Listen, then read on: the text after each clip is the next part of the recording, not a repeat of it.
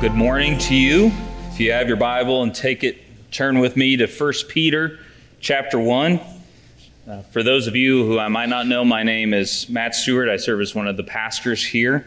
We gave Pastor Ronnie the day off, so he's resting, and uh, I have the privilege of getting to dive into God's Word with you this morning. Before we do that, let's go to the Lord in prayer. Father, we thank you for who you are and for what you have done through your Son, Jesus. And I ask now that you would prepare our hearts to receive the food of your word. That by it we would be nourished, that we, we would grow up in the faith, and that we would be strengthened to serve you. And if there's anyone here, Father, who doesn't know you, who doesn't have a right relationship with you, Lord, would today be the day that in your mercy you would open their hearts to receive the good news of the gospel, that they would be saved. You alone deserve all honor, and all glory, and all praise. And as a result of receiving your word today, may we go out worshiping you and praising you and adoring you. Father, I ask that my speech and my message wouldn't be with plausible words of wisdom but that they would be a demonstration of your spirit and of your power, so that our faith wouldn't rest in the wisdom of men, but in the power of God. And we love you. We ask these things by faith in Jesus' name. Amen. When I was a kid, I grew up hunting with my dad. It's usually a, a Saturday tradition. And around 10, 11, 12, my dad deemed me, whether it was right or not, responsible enough to sit in the tree stand by myself on a hunt. Now, if you're not familiar with hunt- hunting, you don't know what a tree stand is, it's a stand that leans up against a tree, and you sit in that and you hunt from that vantage point. Some people might think that's cheating, others might think it's smart. Either way, that's what I was doing that day. And I was excited and scared to death at the same time because it meant for the next several hours I was going to be sitting alone, quite a, quite a bit off the ground. And I was just, one, hope to survive, and number two, maybe see a deer and, and maybe even get to harvest it. But dad walked away and reminded me as he was walking away, now I'm going to come back, so just sit tight. And so that just kind of stuck in my mind like, okay, dad's coming back, so I'm just going to sit here and I've got my safety harness on and I've got a snack and it's a beautiful day and I'm just going to enjoy it. Well, hours go by. And as anyone who's hunted knows, there's a difference between hunting and killing, right? Uh, you don't always get to actually kill something. Most of the time, it's just hunting and it's just searching and waiting. And I remember that day just sitting there in the tree stand and and enjoying it, but all of a sudden, you know, things start to fall apart. So, no more snacks. It's starting to get colder, starting to get darker, and I haven't seen a thing out here. And as that happens, my fear just grows. And I start to think to myself, this is it. This is how I'm going to go out. 11 years old, in a tree stand, on the side of a mountain. That's how Matt Stewart goes out. But right in that moment where it's the last light, I'm starting to hear owls hoot in the background, and I'm hearing leaves rustle and branches break, and I don't care if it's a deer at this point, I'm just scared. I remember hearing my dad whistle. And that's how dad let us know that he was in the area so that we didn't shoot him, and to let us know he was there. And I tell you what, I had never heard a sound so sweet in my entire life. And it's so funny how the presence of my dad uh, it took me from being scared to death to being this avid hunter who I probably saw the big one and just let him get away. You know what I'm saying? But dad's presence made all the difference in the world. And just knowing that he was coming back allowed me to be able to endure that first lone hunt by myself. Know, when we look at 1 Peter, we see people who are in a similar situation. They've been saved. Jesus has said, I'm going to the Father. I'm going to send the helper, and I'm coming back for you. And that's great unless you dive into the world of 1 Peter and understand these Christians are suffering for their faith. Not only is it a hard world to live in, but when the emperor is Nero and he has a tendency to uh, impale Christians on poles and light them on fire so that they can light the way for his guests as they come to his palace for a party, you begin to think, okay, that's not such a friendly environment for Christianity. It's helpful that we pull back sometimes and we consider what brothers and sisters have walked through in life. So that as we endure hardship, we might look back to their example. But just as we walk through hardship, they walked through hardship, and there was something that Peter wanted them to know in order that they might have a living hope. Not just wishful thinking, but assurance that Jesus is, in fact, coming back. Let's take our Bibles and look at 1 Peter chapter 1. We're going to start in verse 1, but we're going to be looking specifically at verses 3 through 5 today. Here's what the Holy Spirit says through the Apostle Peter Peter, an apostle of Jesus Christ, to those who are elect exiles of the dispersion in Pontus, Galatia, Cappadocia, Asia, and Bithynia, according to the foreknowledge of God the Father, in the sanctification of the Spirit, for obedience to Jesus Christ, and for sprinkling with his blood. May grace and peace be multiplied to you. Blessed be the God and Father of our Lord Jesus Christ. According to his great mercy, he has caused us to be born again to a living hope through the resurrection of Jesus Christ from the dead, to an inheritance that is imperishable, undefiled, and unfading, kept in heaven for you, who by God's power are being guarded through faith for a salvation ready to be revealed in the last time. Here's what I want you to walk away with this morning. If you don't hear anything else, walk away with this. God deserves all praise for the salvation he has accomplished and secured for his people. God alone deserves all the praise for the salvation that he has not only accomplished, but also secured for his people. But why exactly does he deserve the praise for that? What makes it so great that we should worship him? You always ask good questions whenever I preach. So, in answer to that, there are two facets of this salvation that I want us to look at in detail in dissecting verses 3 through 5 so that we might understand why it is that we even do this on a Sunday morning. Why is it that a bunch of people gather in a room and sing? Why is it that we're told to go and worship? Why does it matter? Well, let's look at these two facets here. Number one, I want you to see the God of our salvation. The God of our salvation.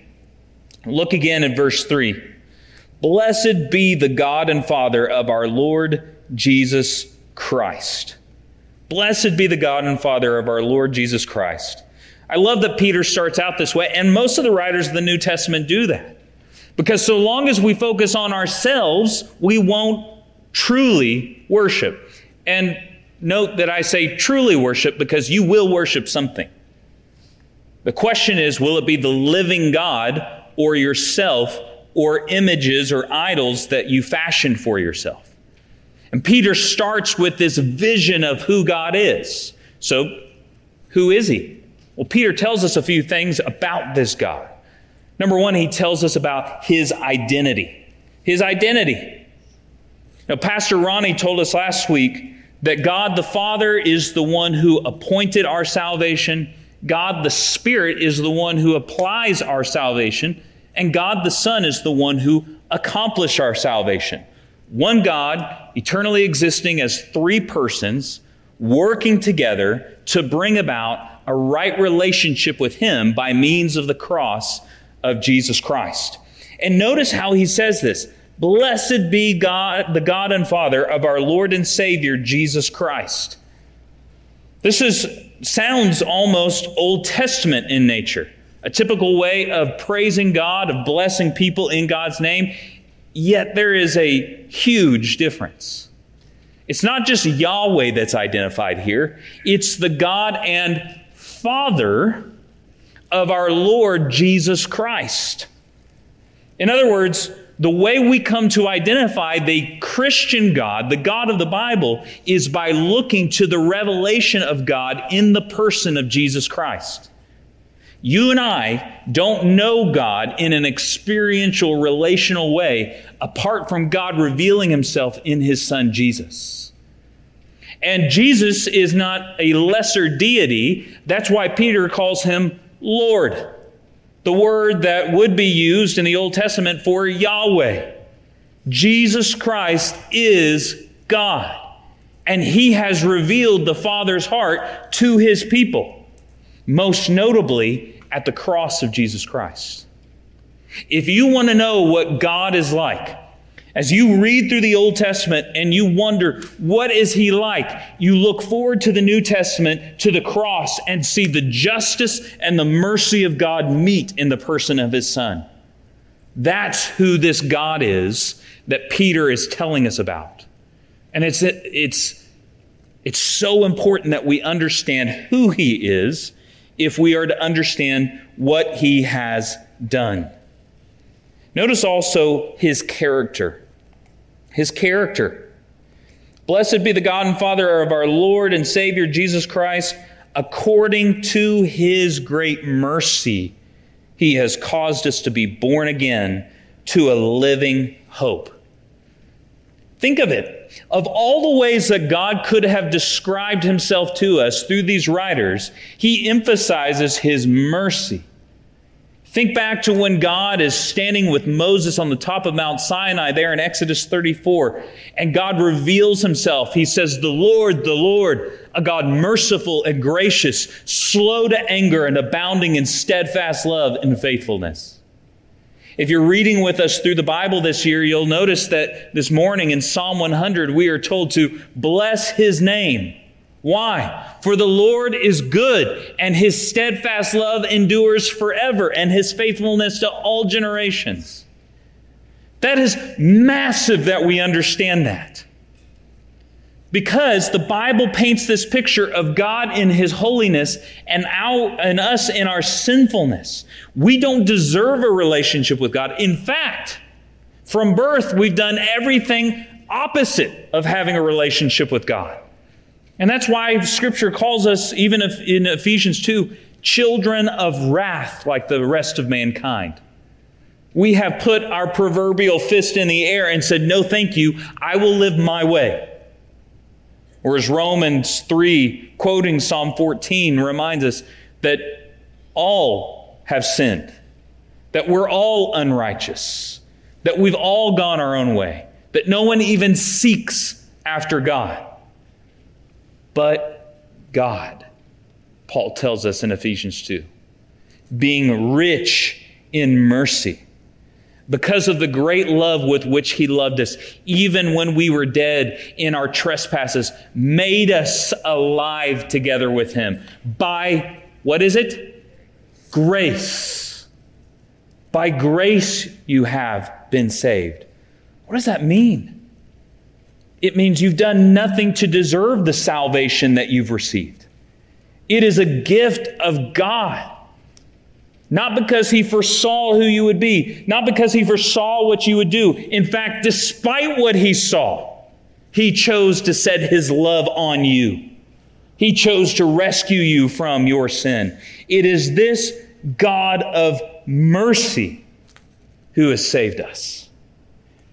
But we also see his sovereignty. His sovereignty. Because you see, it's according to his mercy that he caused us to be born again to a living hope through the resurrection of Jesus Christ from the dead. What is God's sovereignty? Well, when we look throughout Scripture, we come away with the idea that God's sovereignty is his authority and ability to carry out his will. God is both authoritative and able to do all that he desires. And because he's holy, everything he desires to do is good. We have no right to question him, in other words. He is holy, holy, holy. And yet, God, in this mercy, reached down to sinners who not only were unable to save themselves, but were running away from God. And He intervened, He stepped in, and He did something we could not do. How many of you were involved in your physical birth? No one? Oh, that's right, because you didn't do anything, right? Someone else had something to do with that. You were the product of that. That's precisely what spiritual rebirth is. You have nothing to do with your spiritual birth. It is God who causes you to be born again to a living hope. You know, I think about when we adopted our daughter. I remember going to her birth mother's sonogram, her ultrasound, and seeing her in her mother's womb. We knew nothing about the young lady she would become. We knew nothing about what her physical features would be like. And yet, despite not knowing any of that, we said, She's ours. We volunteer to be her parents. Nothing obligated us to do that. We did it because we wanted to. And by God's grace, she became our daughter. She became a Stewart. Now, think about that. Think about not only does God choose to make you his son or daughter, but unlike human adoption, he knows who you will become. He knows what you will do. You will do everything you can to run away from him, and yet he says, Mine. You will be my son. You will be my daughter. I choose you. And he sets his love on us from before the foundations of the world. And he executes a plan where he brings us into a right relationship with himself. Salvation from start to finish is of the Lord. Now, anytime you start talking through these sorts of things like election or predestination or how God has caused us to be born again, that's inevitably going to make people kind of squirm in their seat a little bit, right? After all, we live in a country where we are free to do what we want. And yet, when we come to words like this, it's not about Calvinism or Arminianism. And if you don't know what those terms are, don't worry about it. In fact, if that's what your mind runs to whenever you read a passage like this or you hear words like this, in humility, you're doing it wrong. Because these words, these ideas like election and predestination and God causing us to be born again, are meant to comfort suffering people.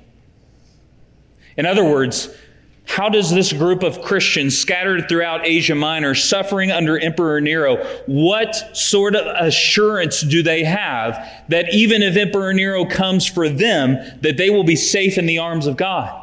The comfort is that God, in His mercy, chose them from before the foundations of the world, and He sent His Son, and He wooed them by His Spirit, so that they would be born again to a living hope. And because He started the work, He will bring it to completion at the day of Jesus Christ. And because they are safe in His arms, they can know, even if suffering comes for me, I belong to Him. God's sovereignty in salvation is about comfort for suffering people, not winning theological debates. It should humble us and bring us to our knees to make us realize God alone has saved me.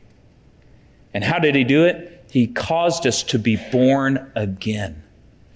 Remember that conversation that Jesus has with Nicodemus in John chapter 3? He says, Truly, truly, I say to you, unless one is born again, he cannot see the kingdom of God.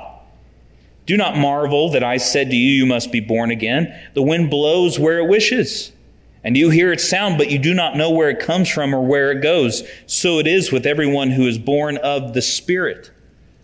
In other words, being born again is something that the Spirit in His sovereign power does. You can't determine when or where he will act. He's acting according to his will in the hearts of people. You might ask, well, It's evident then that God causes some people to be born again and others not to, right? That's true. But then you might be tempted to ask, well, if God's good, then why wouldn't He cause everyone to be born again? And that's a fair question. But I would argue it's the wrong question. Because if we look at Scripture and we see God and His holiness and, our, and us and our sinfulness, the real question we should be asking is not why doesn't God cause everyone to be born again? It's why does God cause anyone to be born again? You see, we have such a lofty view of self, and we are so entitled that we fail to see we don't deserve the salvation we've been given. And we stand here as redeemed men and women only by the grace of God. And in that humility, we worship Him. In that humility, we give our lives to pursuing holiness for His glory. In that humility, we acknowledge that the way that God causes people to be born again is just like what Peter says in verse 23. He causes them to be born again by the imperishable seed of the Word of God. And as Paul reminds us in Romans chapter 10, it's through the preaching of the Word that people get saved. In other words, we are responsible to share the gospel. God causes men and women to be born again. He takes these hearts of stone, like Ezekiel and Isaiah and Jeremiah talk about, and he makes them hearts of flesh that begin beating with love for God. And when they hear the preaching of the gospel, they repent and believe. And that means that you and I, in obedience to Jesus' command, are to go and make disciples of all nations for his glory. This is the God who has saved us, the God of our salvation. He's not your buddy. He's not your co pilot. He's not just the big man upstairs. He is the God of the universe and He is worthy of your worship. He is holy, holy, holy. And yet He has revealed Himself mercifully and graciously and lovingly in the person of His Son, Jesus Christ, whom He raised from the dead after death so that every one of us who turns from our sin and trusts in Jesus will be raised to a brand new life spiritually here and now, and one day when Jesus returns, to a brand new physical life with Him for eternity. That's why we call for people to be baptized. When they are put under the water and brought back up, like Paul talks about in Romans chapter 6, they are saying, we are identifying with the one who died, was buried, and rose again. It's through his passion, through his death and resurrection, that we have new life spiritually. And we have been raised his sons and his daughters. And we trust that one day he's coming for us and will raise us once again to live with him forever. That is our hope in life and in death. Jesus Christ, the resurrected one. That is the God of our salvation. But that leads us to the second thing that I want you to see, and that is the greatness of our salvation. The greatness of our salvation. Not only do we need to know who God is for us, we also need to know what exactly He has done for us. In other words, what makes salvation so great? Again, you ask great questions here. So we answer them from God's word. What makes this salvation so great is that, number one, it's a living hope. It's a living hope. This isn't like false hope. This isn't like wishful thinking, like, I hope the Cleveland Browns win the Super Bowl this year. Or I hope, or for that matter, the Dallas Cowboys as a Cowboys fan. Or I hope it snows on Christmas in North Carolina. Or I hope that Pastor Matt doesn't preach for an hour. It's not wishful thinking like that. It's real, solid hope. Why? Because our hope is not just a thing, it is a person. In other words, because Christ is alive, because he is risen, he is our hope. We have assurance that we belong to God. As one scholar puts it, Christian hope is ever living because Christ, the ground of that hope, is ever living. The present reality of the Christian's life is defined and determined by the reality of the past, the resurrection of Jesus Christ, and is guaranteed into the future because Christ lives forevermore. Amen. It's because he is alive that you have hope. Why is this so important? Because if you are fixated on yourself and your circumstances, you will inevitably be disappointed. Not that I've ever struggled with self loathing before, but for those of us who do struggle with self loathing, it has a way of taking our eyes off of Jesus. But what worship does is it causes us to, like what the psalmist says, to lift our eyes to the hills from where our help comes from. Our help comes from the Lord, the maker of heaven and earth. Or that's why the writer of Hebrews tells us to look to Jesus, the author and perfecter of our faith. When we worship Him, even though life is difficult and we are suffering, we are able to endure patiently because our hope is in Him. I hate to be the bearer of bad news, but there is no guarantee that your circumstances will get better here. There is no guarantee that there won't be another stock market crash, there, that there won't be another global pandemic, that there won't be another social uprising, that you won't get cancer. There is no guarantee that your loved ones won't die. In fact, the trajectory of what Scripture is showing us is it's going to get worse before it gets better. You're saying to yourself, why did I come here this morning? Because our hope is not in the prospect of better circumstances, but in the person of Jesus Christ.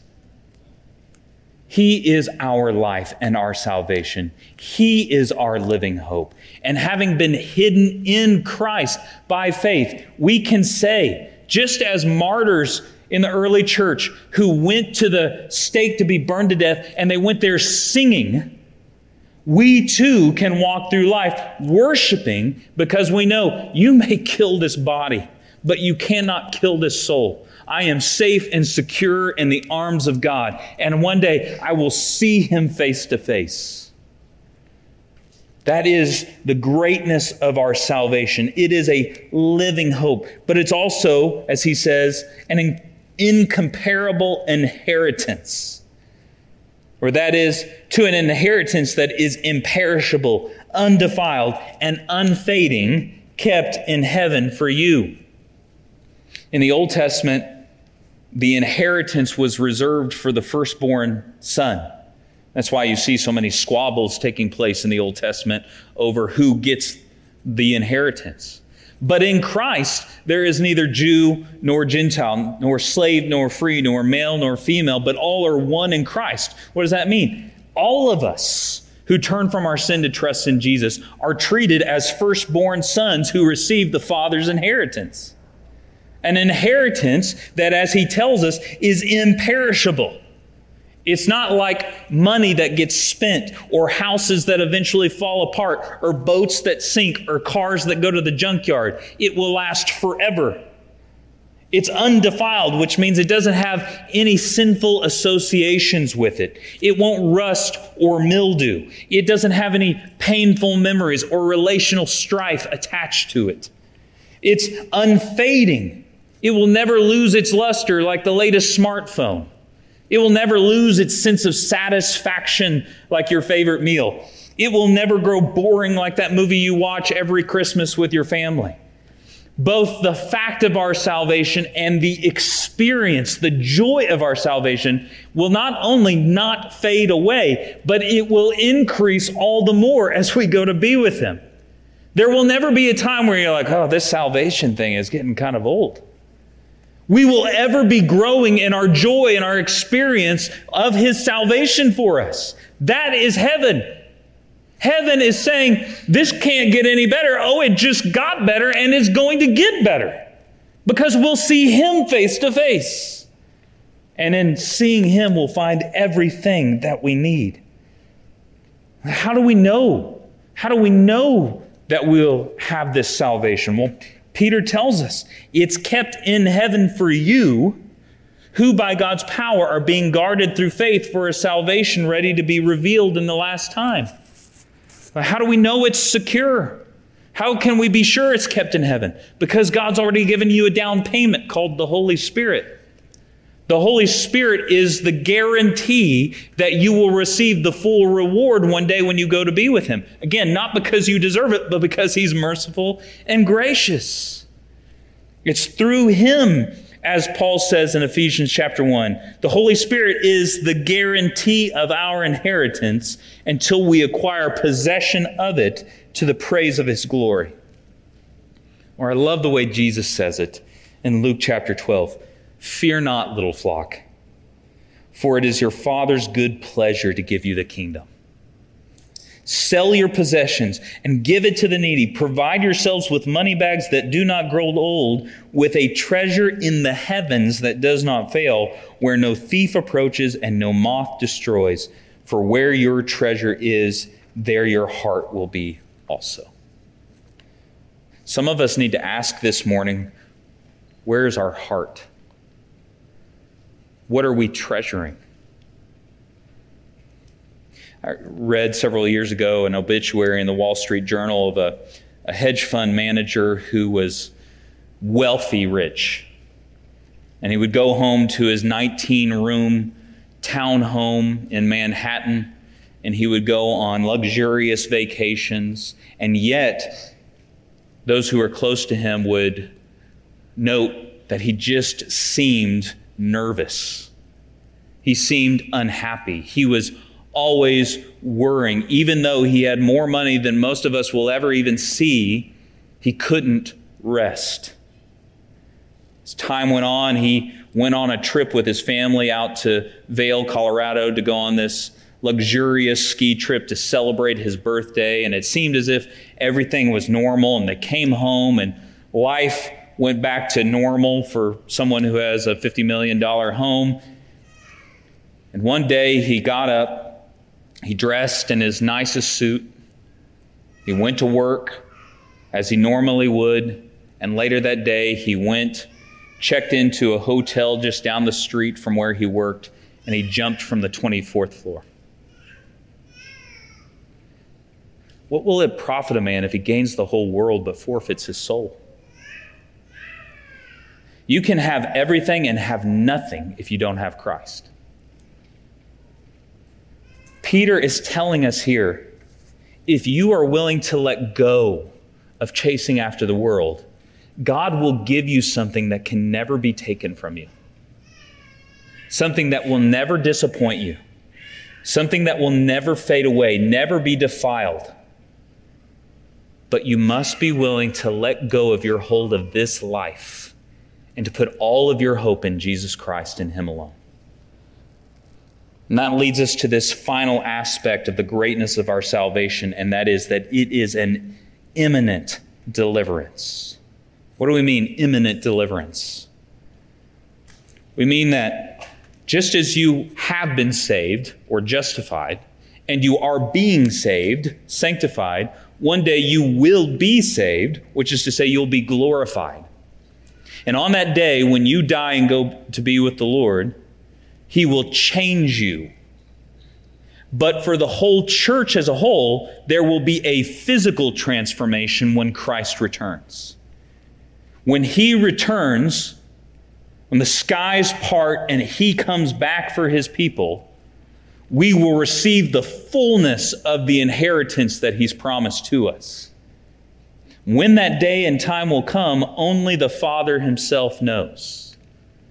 But because we have been given the guarantee or the down payment, we know it's coming. We can be sure, more sure than anything else in this life. The question is are you sure? Edmund Clowney notes that salvation was sealed by Christ's resurrection and planted in our hearts by the seed of the word will be revealed completely when Christ comes again in glory.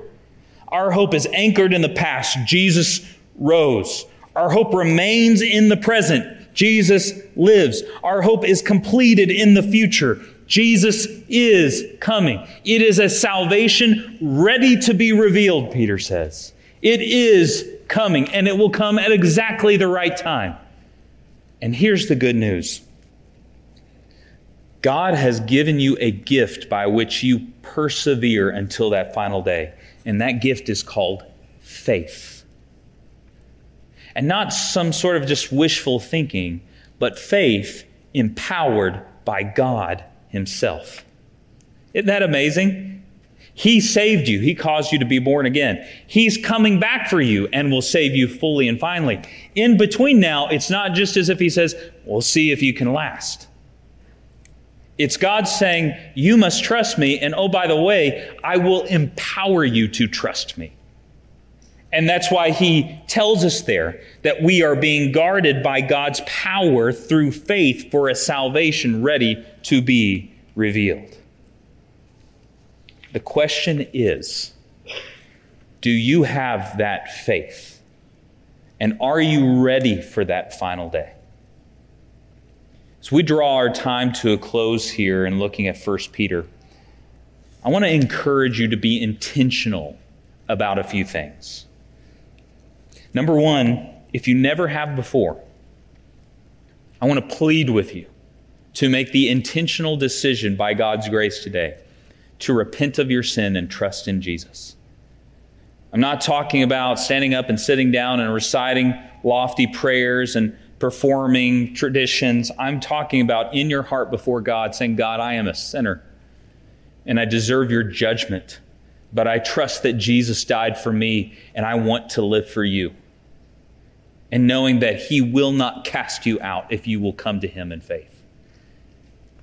Don't leave today without the assurance that you will be take part in the resurrection through faith in Jesus Christ. Number two, I want to encourage you to be intentional to praise God. And I really do mean praise Him. Wayne Grudem says that Praise is a helpful remedy for hearts weighed down with discouragement because of suffering. Now, I know some of us struggle coming into a room like this and singing. Especially us men, we feel uncomfortable with that sometimes. But listen, everyone knows you're already bad at singing, so you might as well just sing. There's something about a heart that is steeped in the gospel that can't help but acknowledge God in worship. Sometimes saying things to God isn't enough. Sometimes it has to physically come from us in worship to Him. Worship when you're gathered here on Sunday morning. Worship as you're driving on your way to work. People can think you're crazy. That's okay. Everyone's a little crazy, but you're worshiping God. Praising God when you're sitting at the dinner table. Let everything that has breath praise the Lord, Scripture says. So don't be afraid. Come and focus on Him. Stop your self loathing and your introspection. Lift your eyes up to Him, the maker of heaven and earth. Third, I want to encourage you to be intentional to meet with God's people because they are the physical reminder that God is with us and in us. God didn't just save you.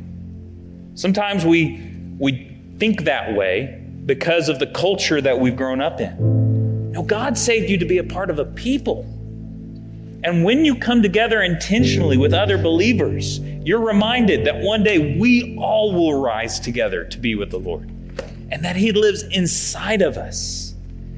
Be intentional to gather with God's people. And finally, be intentional to share the gospel boldly, knowing you are bulletproof until God's plan for your life is accomplished. I don't mean live reckless and foolish lives. I mean, live with gospel boldness because you know, number one, God's plan for you will be accomplished. And number two, it doesn't matter what people do to this body if the soul is secure in Christ alone. That means you can offer up yourself to serve Him with boldness and assurance, knowing it is through the preaching of the gospel that men and women come to faith in Christ? Will we, as resurrected people who have the hope of eternity, be bold to declare the gospel of Jesus Christ. We will if we fix our eyes on Him and worship Him as He alone deserves. Let's pray together. Our God and Father, we thank you for the salvation that you accomplished and secured for us in the person of your Son. Lord God, you know the hearts of each man, woman, and child in this room. And if there's anyone here who doesn't know you, I pray that in your mercy, you would cause them to be born again to a living hope through faith in Jesus Christ. That they would repent and believe today. They would find one of our pastors, they would meet one of our volunteers at the next step next steps table, but that they would walk away with the assurance that they belong to you for all of us, Father, help us to know, no matter what the circumstances of our life are, we have a reason to praise you. Thank you for your grace. We love you. We pray these things in Christ's name. Amen.